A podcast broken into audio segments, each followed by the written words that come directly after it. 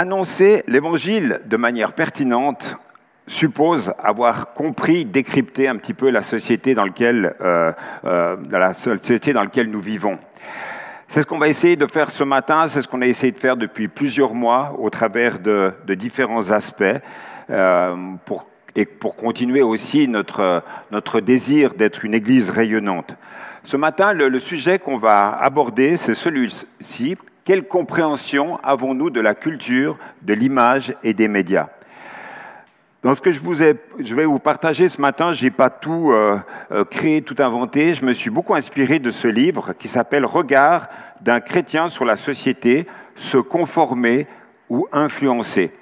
Ce, livre euh, aborde beaucoup de sujets éthiques, dont celui de notre relation dans la société avec la question de notre relation aux médias, relation aux images et relation avec euh, les différentes formes euh, qui nous entourent euh, d'expression visuelle.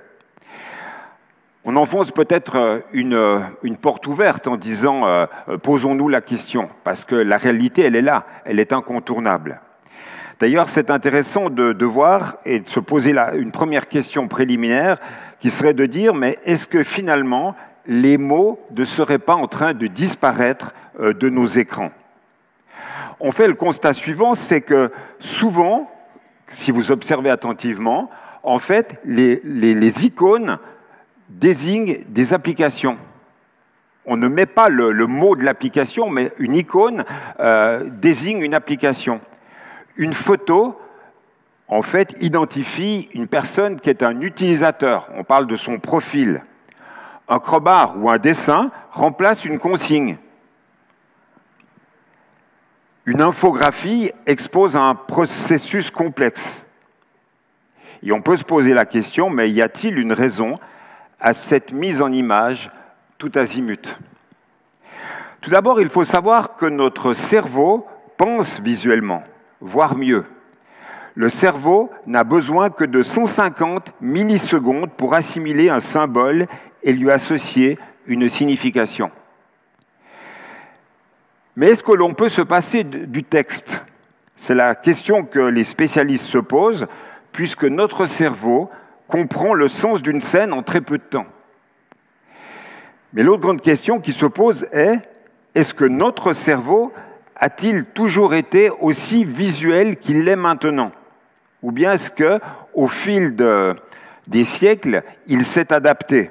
En réaction aussi à la profusion euh, de mots écrits Le psychanalyste Boris Cyrulnik, euh, qui a beaucoup écrit sur la question de la, résilience, a souligné cette adaptation. Il a dit Il y a deux millions et demi d'années, on vivait dans un monde sans écriture, dans un monde essentiellement sonore, traité par la zone temporale gauche. Et là, on parlait de transmission orale des, renseignements. Quand les mots écrits sont apparus dans l'empire de Sumer, l'empire de Sumer, il est bien connu des chrétiens puisque c'est la, Mésopotamie, eh bien, une autre aire cérébrale est apparue, un peu en arrière de la zone du langage, et on a passé à la période de la transmission écrite. Cette transmission écrite a permis que la Bible soit écrite sur des papyrus tout d'abord, puis après est arrivée l'ère de Gutenberg, où on a commencé à imprimer le texte biblique et à diffuser la Bible de différentes manières. Là, on est au XVe siècle. Et puis après, on est arrivé à l'ère d'Internet. Et à cause, finalement, de, ce moyen qui a, été, Internet, qui est Internet, eh l'ère de l'image, de la communication, des réseaux sociaux ont explosé. Alors j'aimerais vous inviter à une large réflexion sur ces questions qui vont beaucoup plus être des interpellations, des, questions posées.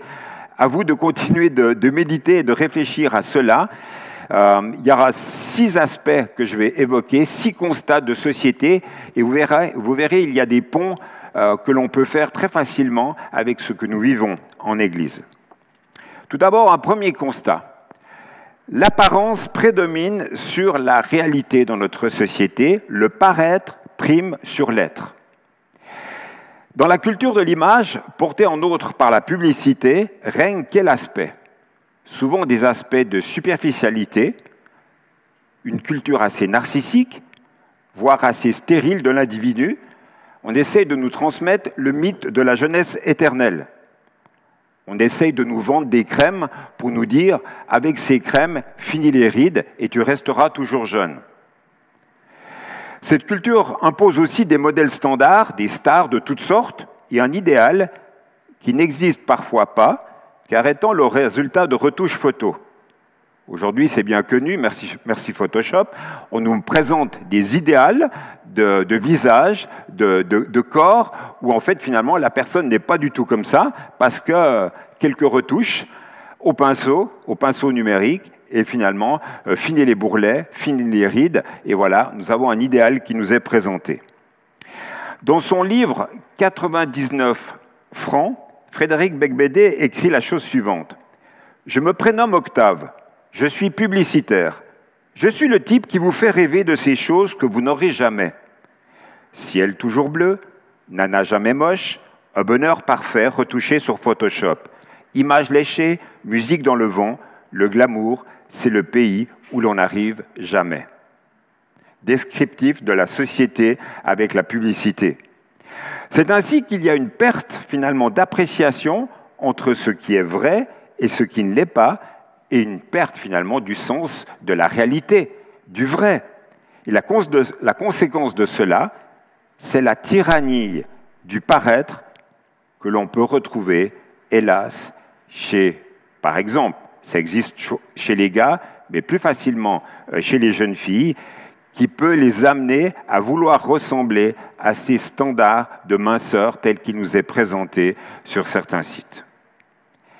Mais vous et moi, lorsque nous nous regardons, non pas dans le plexi, mais dans une glace, qu'est-ce que nous voyons? Quelles sont nos références finalement?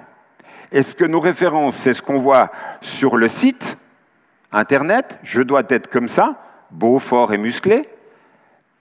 Ou est-ce que finalement, dans une perspective chrétienne, je dois finalement être dans une réalité d'acceptation de ce que je suis avec tout ce que ça comporte? David, dans le psaume 139, a dit cette parole qui est très belle, peut-être plus compliquée à vivre, suivant ce que, l'on est, ce que l'on vit. Il disait, Je te loue de ce que je suis une créature si merveilleuse, tes œuvres sont admirables. Quand il dit cela, il reconnaît l'œuvre du Créateur, tel qu'on l'a chanté d'ailleurs sur un des, des premiers chants de ce matin. Nous reconnaissons ce que nous sommes à l'intérieur, et à l'extérieur, c'est l'œuvre de notre Créateur. Donc en disant cela, on accepte que notre référence, ça soit Dieu, dans ce qu'il dit de nous. Et on reconnaît aussi que les standards de beauté et d'esthétique tels qu'ils nous sont présentés dans la société, finalement, c'est bien quelque chose de parfaitement relatif. Vous connaissez peut-être ce texte de la Bible qui nous dit L'homme regarde à ce qui frappe les yeux, mais Dieu regarde au cœur. Alors, j'aimerais m'adresser plus particulièrement aux gars qui nous regardent au travers de, la caméra, mais aux gars qui sont ici. Je peux vous dire que Dieu ne regarde pas vos centimètres en plus. À qui avait beaucoup d'efforts dans des salles de, de musculation lorsque celle-ci était ouverte. Dieu regarde avant toute chose à l'état de votre cœur. Ce texte sorti du contexte par rapport à ce que je viens de dire, c'est le moment où finalement il y a eu la reconnaissance de David comme roi. Et en fait, il y avait tous les autres frères qui étaient sûrement beaux, forts et musclés, puisqu'ils étaient beaucoup plus âgés que David, mais Dieu dit cette parole-là. Voilà, Dieu regarde à l'état du cœur, Dieu regarde à la sincérité, Dieu regarde aux fruits de l'esprit qui se manifestent ou pas au travers de votre vie. Et Dieu regarde aussi à l'amour que vous portez à votre prochain. Donc, musclez-vous si ça vous fait du bien. De toute façon, ça oxygène l'esprit et c'est excellent. Mais il y a quelque chose d'autre qui est plus fort et qui est plus important. Et ça nous pose finalement la question, mais finalement, en tant que, que jeunes chrétiens, quelles sont nos valeurs? Quelles sont les réalités sur lesquelles nous nous reposons? On est d'accord qu'il y a un équilibre à trouver, il ne s'agit pas de se négliger, mais d'avoir un juste regard sur soi-même, sur nous-mêmes et sur notre prochain. Dans Jean chapitre 7, verset 24, c'était une des prédications d'Aurore euh, qui nous avait euh, apporté une réflexion sur le choix de la bonne personne en lien avec le Messie. Il y avait ce verset qui disait, Ne jugez pas d'après l'apparence, mais portez un jugement juste. Et c'est Jésus qui nous dit cela. Il nous dit cela dans notre regard les uns sur les autres. Rappelons-nous toujours que la dignité humaine ne dépend pas de la beauté physique, ni de l'intelligence, ni de la bonne santé, ni de votre productivité en tant que, travailleur. Elle est inséparable de l'être humain créé à l'image de Dieu. Image qui n'est pas seulement physique, qui n'est pas physique, mais qui est surtout intérieure. Nous sommes créés à l'image de Dieu par rapport à ce qu'est notre être intérieur. Ça, c'était le, premier constat de, réalité de société, d'une apparence qui prédomine sur la réalité. Deuxième constat, c'est celui-ci. Les images, les réseaux sociaux, les jeux vidéo nous rendent insatiables. Qu'est-ce que je veux dire par là? Bien, je pourrais vous donner ce verset de l'Ecclésiaste qui dit L'homme ne se rassasie pas de voir et l'oreille ne se lasse pas d'entendre. Je fais quand même le constat que l'appétit de certaines personnes pour des jeux vidéo, pour l'image télévisuelle, pour les réseaux sociaux, les rendent quasiment dépendants. Ce sont des personnes, par exemple sur Facebook, qui postent sans arrêt leur avis. Ils sont compulsifs, ils ont un avis sur tout, ils sont spécialistes dans des domaines qui nécessitent 8, 10 ans d'études, mais eux, ils savent. Et je trouve ça effarant. Et c'est pour ça qu'on a dit souvent, vous avez souvent entendu cette expression, que, en fait, euh, en ce moment, pendant ce temps de pandémie où les gens se posent toutes sortes de questions sur l'origine du virus, sur, euh, sur la question des vaccins, et en fait, chacun y va de son commentaire et de sa réflexion, comme s'il y avait autant de Français que de spécialistes, ou plutôt autant de spécialistes que de Français. Il, y a, y a un mal là qui est, qui est présent, sur lequel je vous rends attentif. En disant cela, j'ai rien contre les, réseaux sociaux, les films, tout ce que l'on peut avoir, mais à un moment donné, il faut savoir prendre aussi de la distance par rapport à, à l'image, par rapport aux réseaux sociaux. Il faut savoir retrouver le sens des valeurs toutes simples, savoir prendre du temps ensemble, peut-être surtout encore en ce moment, Sachons nous parler, communiquer en vis-à-vis plutôt que de façon assistée via Facebook, Twitter, Instagram, etc. Faisons du divertissement, quel qu'il soit d'ailleurs, un serviteur et non pas un maître. Parce que lorsque vous n'arrivez pas à vous passer euh, d'un certain nombre d'heures euh, sur les réseaux sociaux, sur des jeux vidéo en ligne, en fait, il y a un problème de fond. Il y a d'ailleurs des, médecins ou des, des, psychologues qui sont devenus spécialistes dans ce type d'addiction. Ça nous montre bien cette évolution de société. Et puis sachons, dans les temps que nous vivons, nous arrêter et prendre du plaisir dans des choses simples et hors ordinaires de la vie. Ça reste possible une balade jusqu'à 18 heures.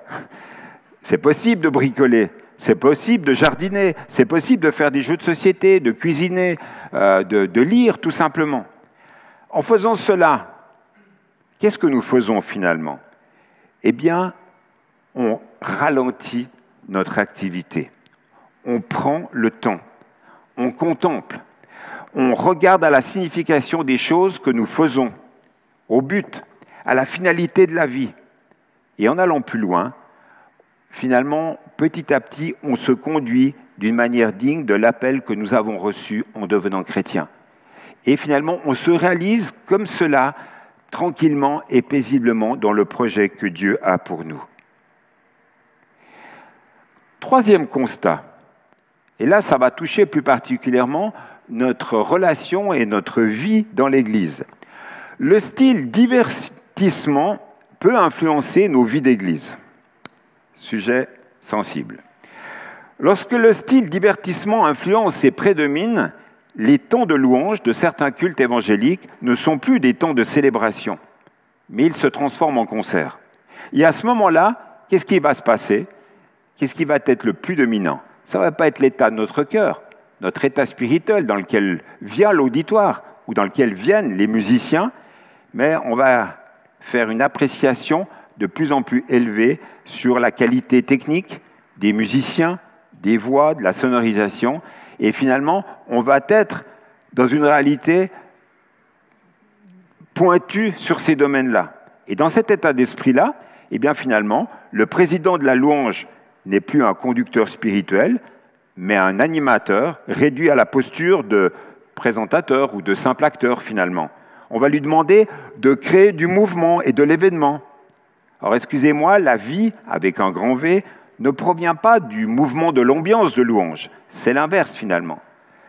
C'est le mouvement qui vient de la vie intérieure que nous avons ou que nous n'avons pas. Je vous rappelle les exhortations de ces dernières semaines où nous, avons été exhortés à nous nourrir de ce pain de vie qui était la présence du Seigneur dans nos vies, d'accepter de plus en plus cette présence de la lumière du monde dans notre existence pour que le Seigneur grandisse, euh, euh, progresse dans toutes nos réalités, dans tous nos aspects de, de vie. Nous sommes donc invités à chercher cette vie, à être dépendants de cette vie, de cette vie de l'Esprit donnée par notre Dieu. Alors excusez-moi de le dire ainsi, mais si finalement un pasteur ou un conducteur de louange devient un animateur, eh bien, il risque rapidement de devenir un réanimateur. Et encore s'il le peut, car en quelque sorte, toute, forme de vie spirituelle aura été anesthésiée. Je n'ai pas dit que c'est ce que nous vivions ici, parce qu'on est assez conscient de ces risques-là, et, nous sommes encore une communauté à taille euh, normale en tant que telle pour pouvoir vivre les choses autrement. Mais je pense qu'il faut être attentif à cela euh, dans tout ce que nous observons et notamment tout ce que nous voyons en fait euh, sur, euh, sur Internet. J'ai lu cette anecdote de Matt Redman qui explique comment il a écrit ce chant qu'on chante assez régulièrement ici dans notre Église, Reviens au cœur de l'adoration. Il disait la chose suivante. Les paroles de ce chant sont venues pendant une période difficile de notre Église. Nous étions une Église qui était vieille de seulement quelques années, vieille entre guillemets. Et malgré cela, nous avions perdu le sens de ce que cela veut dire adorer Dieu. Au lieu de nous lancer dans la louange et l'adoration, nous sentions qu'il y avait trop de facteurs externes en jeu. Quelquefois, je sentais que les gens allaient s'y mettre seulement s'ils pouvaient entrer dans l'ambiance du chant, ou si le son était parfait, ou s'ils aimaient tout simplement le conducteur de louange. Le responsable de la louange a fait une chose très courageuse.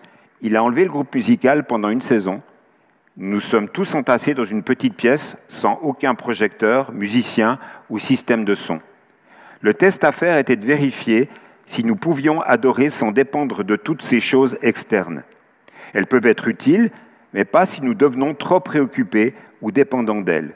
Ce fut un moment rempli de défis, mais lentement, nous avons commencé à retrouver ce que nous avons appelé le cœur d'adorateur. Et c'est là que nous avons appris que c'était l'essentiel dans la louange et dans l'adoration. Et je vous rappelle le début des paroles de ce chant qui, disait, qui disent Le chant terminé, le rideau retombe, je viens simplement porter mon offrande, car j'ai le désir de réjouir ton cœur, je reviens au cœur de la louange, tout est centré sur toi, centré sur toi, Jésus. Nous devrions, euh, frères et sœurs, arriver dans, ce lieu de culte avec ce désir de centrer nos pensées, notre cœur sur Jésus, et ainsi chanter pleinement de tout notre cœur. Et puis concernant la prière, devrions arriver en étant tellement bouillonnants par l'action du Saint-Esprit que nous devrions être pleins de zèle au moment où nous avons ces temps d'expression de, de notre foi et notre bouche devrait s'ouvrir tout naturellement. Nous devrions plus nous bousculer pour pouvoir prier tellement que nous avons à cœur d'adorer et de louer notre Dieu. Car nous sommes le peuple de Dieu qui est là pour adorer ce Dieu qui s'attend à notre louange, notre prière sous toutes ses formes. Ne nous contentons pas de peu, frères et sœurs. Un quatrième constat, notre consommation des images est souvent rapide. La réflexion est souvent remplacée par des slogans. Qu'est-ce que je veux dire par là? La culture de l'image est souvent associée à la rapidité, vous en conviendrez, parce que sinon, si les images ne défilent pas, en fait, c'est plus euh, quelque chose qui nous bouscule, mais c'est une nature morte. C'est le constat d'une nature morte. Alors c'est peut-être bien d'admirer, d'être contemplatif sur un tableau, sur une nature morte, mais en fait, ça ne correspond pas à la réalité de notre société. En fait, aujourd'hui, vous regardez une vidéo ou vous regardez un support sur un champ, les images défilent très très rapidement. Il y a des fréquences pour cela qui, le définissent. On n'est plus du style, il y a des paroles et il y a l'aspect contemplatif en tant que tel.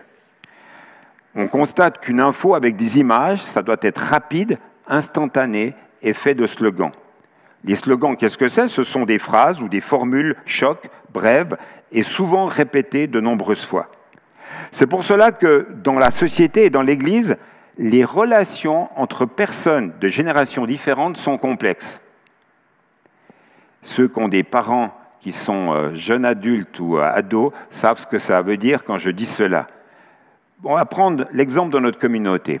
Une partie de l'Église peut s'intéresser au monde par l'intermédiaire d'Internet qui est pour eux, pour les plus jeunes, une extension finalement de leur petit monde à eux. Si vous, en tant qu'ado, en tant que jeune adulte, vous jouez à des jeux vidéo en ligne, eh bien, vous avez finalement des amis que vous n'avez jamais rencontrés. Des amis avec lesquels vous n'avez jamais mangé, mais qui sont très importants pour vous. Pour vous, ils sont réels. Mais pour euh, vos parents, voire plus vos grands-parents, ils ont vraiment l'impression qu'il y a quelque chose qui ne va pas. C'est un exemple. Pourquoi? Parce que là, on est à faire, en fait, en face de deux cultures, deux réalités différentes. Un autre exemple, alors cette fois-ci plus sensible, plus douloureux. Les grands-parents n'arrivent pas à comprendre leurs petits-enfants lorsqu'ils entendent que ceux-ci peuvent se faire harceler par Internet. La réaction des grands-parents, c'est de dire, mais il te dit des horreurs, mais il ne te connaît même pas. Vous voyez un petit peu le décalage qu'il peut y avoir de compréhension de ce qu'est la, réalité de société. Pour les jeunes de cette génération, tout ça est très réel. C'est du concret, c'est du pratique. Ce n'est pas seulement des choses qu'ils ont entendues chez les autres, mais c'est des choses qu'ils peuvent vivre, hélas, eux aussi. Le référence, ce sont les influenceurs, les influenceuses qu'ils trouvent euh, sur le net, sur Google. S'ils ont une question, ils posent la question à Google. Et en moins d'une seconde, ben, ils ont des milliers, pour pas dire des centaines de milliers de réponses qui leur sont données. En plus de cela, c'est sympa, ils peuvent choisir la réponse qui leur convient. S'ils posent la même question à leur père, pour autant qu'ils puissent avoir la réponse, il va leur donner une réponse. Vous voyez la différence de réalité culturelle? Aujourd'hui, on est dans cette réalité-là qu'il faut, j'allais dire, accepter, qu'il faut faire avec, qu'il faut accompagner en tant que tel. Tout le monde fait ce constat, tout va vite et cela devient difficile de réfléchir. Une personne qui fonctionne ainsi va aussi fonctionner ainsi sur les sujets importants de sa vie, même s'il est un chrétien. Il ne va pas le dire comme ça, mais ça voudra dire comme ça quand même. Maintenant, Seigneur, mais rapidement, tu sais, Seigneur, j'ai très peu de temps. On n'est pas dans l'attitude des contemplatifs. On n'est pas dans l'attitude des pères du désert. On est vraiment dans une attitude où, en fait, finalement, la notion du temps, on a envie que ça aille vite. Qu'est-ce que l'Ecclésiaste disait par rapport à ça? Je me suis repenché sur le début du livre de l'Ecclésiaste. Je trouve intéressant. Il y a un temps pour tout, un temps pour toute chose sous les cieux. Là, on devrait presque le dire encore plus lentement. Il y a un temps pour tout, un temps pour toute chose sous les cieux. Dieu fait toute chose bonne en son temps. Et là, il faut mettre des points de suspension. Il y a un temps pour toute chose et pour toute œuvre.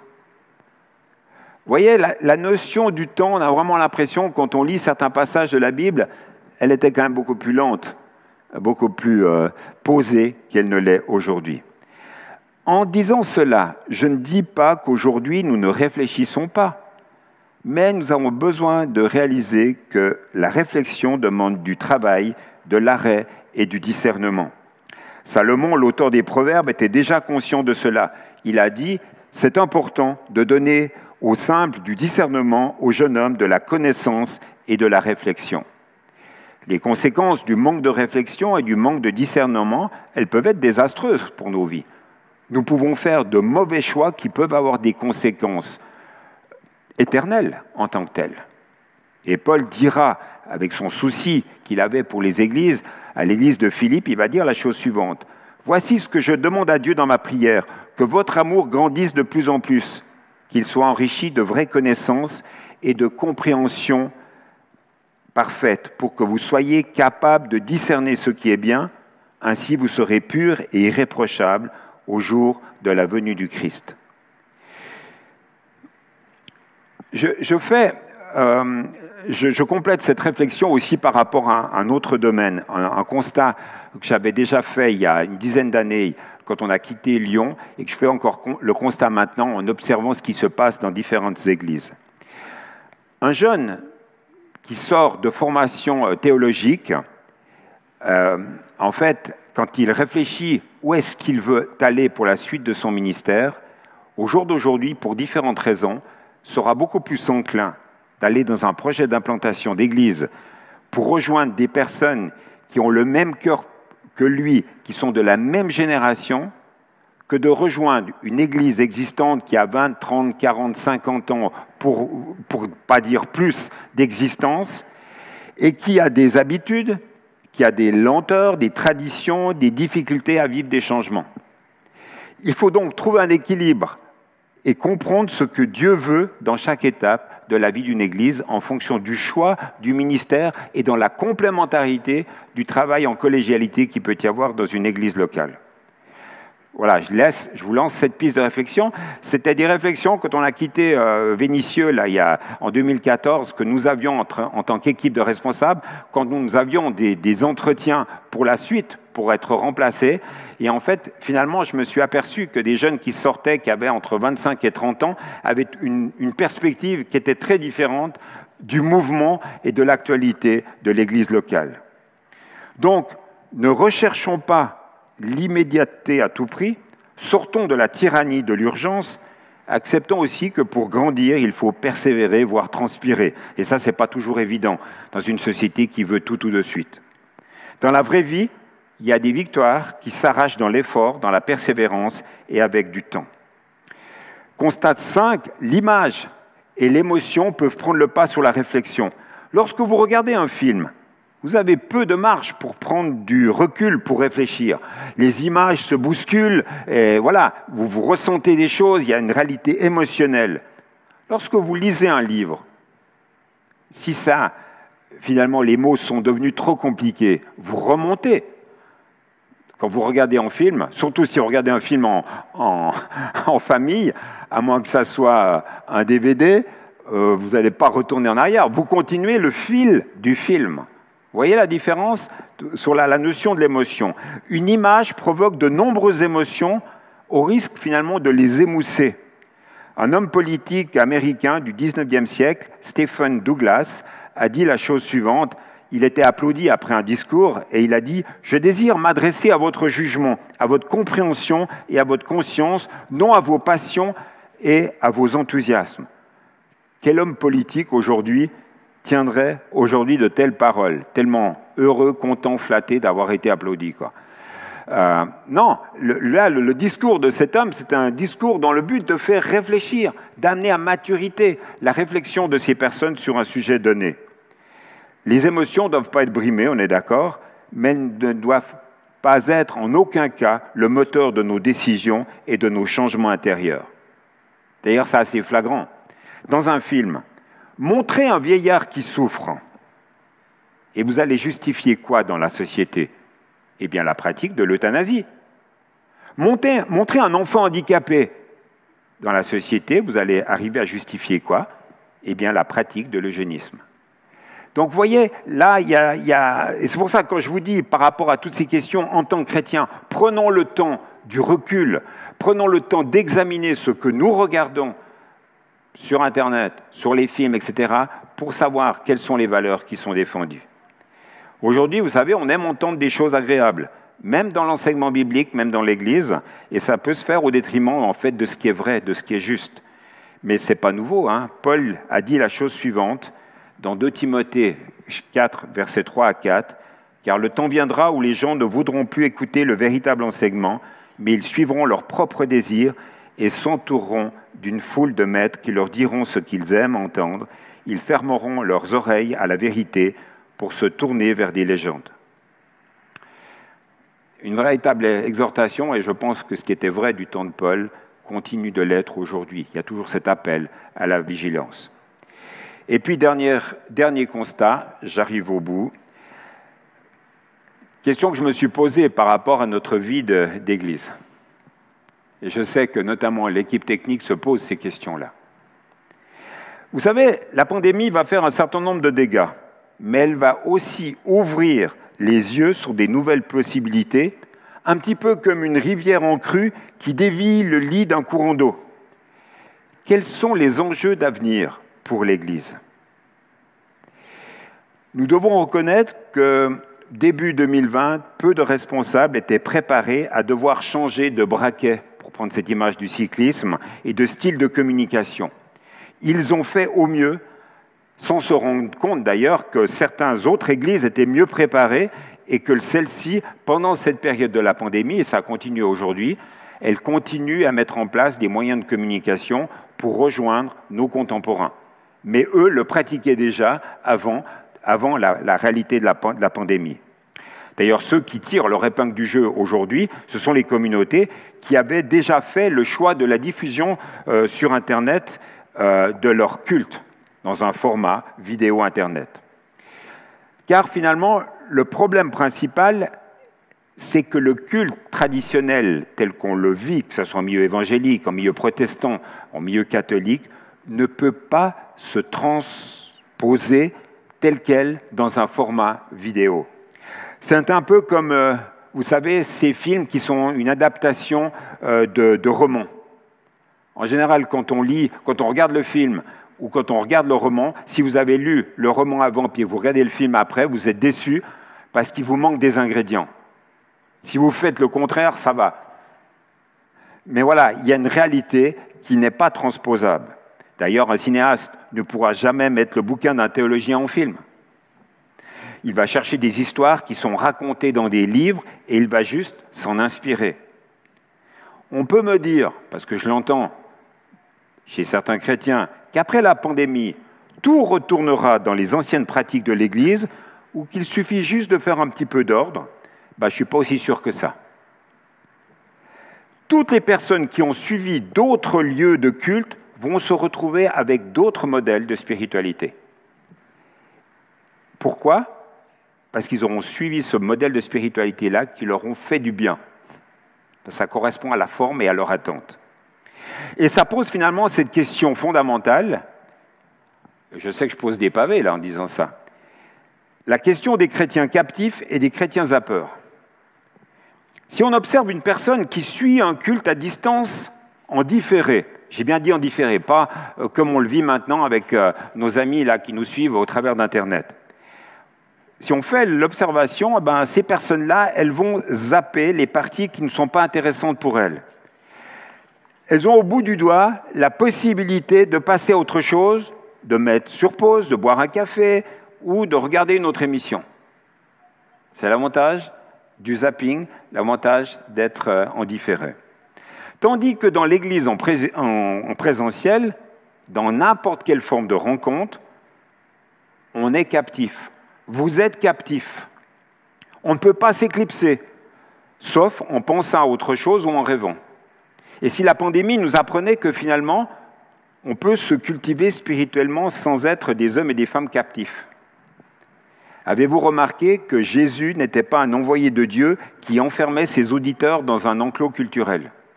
Lui captivait son auditoire en utilisant toutes sortes d'images, toutes sortes de réalités, de façon à ce que les personnes restent ou de la façon à ce que les personnes partent. Il y a un épisode là qu'on a lu il y a quelques semaines dans Jean 6, verset 66, où on voit que les gens qui étaient là n'étaient pas satisfaits du discours de Jésus et ils partent. Nos églises ont adopté le modèle de l'école pour faire l'église. L'image, c'est je suis le maître d'école et vous êtes les écoliers. Mais en fait, on ne peut pas s'imaginer un écolier dans l'école, à un moment donné, l'instit n'est pas intéressant, allez, j'en ai marre, je vais aller jouer dans la cour d'école. Et, et en fait, finalement, ce système captif a beaucoup d'avantages pour le prédicateur, mais les gens, la jeune génération dans l'Église et les gens qui sont à l'extérieur de l'Église, qui ont été formés au zapping, finalement, comment est-ce qu'ils vivent les choses? Comment est-ce qu'ils perçoivent les choses? Alors, comment organiser la vie d'une Église après la pandémie pour toucher aussi les zappeurs? Je vous laisse continuer à réfléchir à cette question. Et ça pourrait être super intéressant et passionnant à travailler cette question, toute génération confondue en Église. Parce que moi, je représente une génération, hein, je ne suis pas dupe non plus. Quoi. Mais il faut être conscient de ces questions-là et y être ouvert et y réfléchir aussi en tant que tel. Je conclus. J'ai déjà dépassé mon temps imparti. Premier aspect qu'on peut dire aussi, parce qu'il est à l'image de Dieu, l'homme est créatif. C'est-à-dire que l'expression euh, artistique est un don du Créateur. J'aimerais le rappeler quand même ce matin. Et je crois qu'au niveau artistique, les chrétiens devraient être davantage producteurs de culture que consommateurs de divertissement. Et là, il y a des tas de choses à faire à ce niveau-là en Église. Un aspect que j'aurais pu développer, mais que je ne l'ai pas fait parce que ça nécessiterait plus de temps, prenons le temps de discerner ce que nous regardons, frères et sœurs. L'œil est la lampe du corps. Si ton œil est en bon état, tout ton corps sera éclairé, mais si ton œil est en mauvais état, tout ton corps sera dans les ténèbres. Je suis quand même assez effaré de voir la quantité d'images toxiques que même les chrétiens peuvent arriver à regarder, et ceci dans toute génération. Je vous rends attentif à cela, parce qu'après, ça engendre des réalités spirituelles qui sont compliquées à gérer et à, aider à, pour arriver à se sortir de cette réalité-là de dépendance. Et puis, pour sortir des ténèbres, et puis pour rayonner, nous devons chercher une culture de vie. Cessons d'aimer nos dépendances et ce qui nous oppresse. Écoutons Dieu qui nous demandera de rendre compte de la gestion de notre temps. Sortons d'une certaine forme de torpeur, d'étourdissement, et n'ayons pas peur du silence. Recherchons des temps de silence où nous pouvons méditer et réfléchir. Que ces réflexions puissent euh, nous aider à, trouver et à, et à redécouvrir peut-être certaines formes de vie, quel que soit notre âge. Tous les outils de communication que nous connaissons doivent rester des outils que nous dominons et non pas des outils qui nous dominent. Voilà, que cela puisse vraiment nous, nous encourager à utiliser tous les outils modernes qu'on a aujourd'hui, mais de regarder quelle est la relation que nous avons vis-à-vis de ceux-ci. J'aimerais vous inviter à finir par euh, la prière ce moment.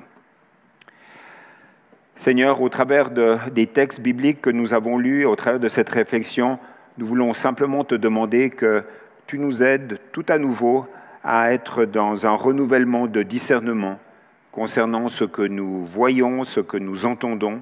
Nous avons besoin de ton aide, nous avons besoin de ton aide pour cela, afin de grandir, afin de progresser.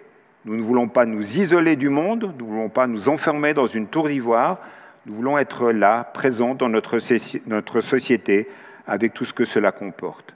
Alors renouvelons-nous, Seigneur, ta sagesse dans nos vies, nous te le demandons. Et puis, Seigneur, je veux te demander aussi que les dons des frères, des sœurs puissent être libérés par l'action de ton esprit. Merci pour l'équipe technique qui a fait un gros travail durant cette année. Merci parce qu'ils ont su utiliser les, les outils d'aujourd'hui au service de ton Église et à ton service. Je te prie vraiment de les bénir et de les encourager.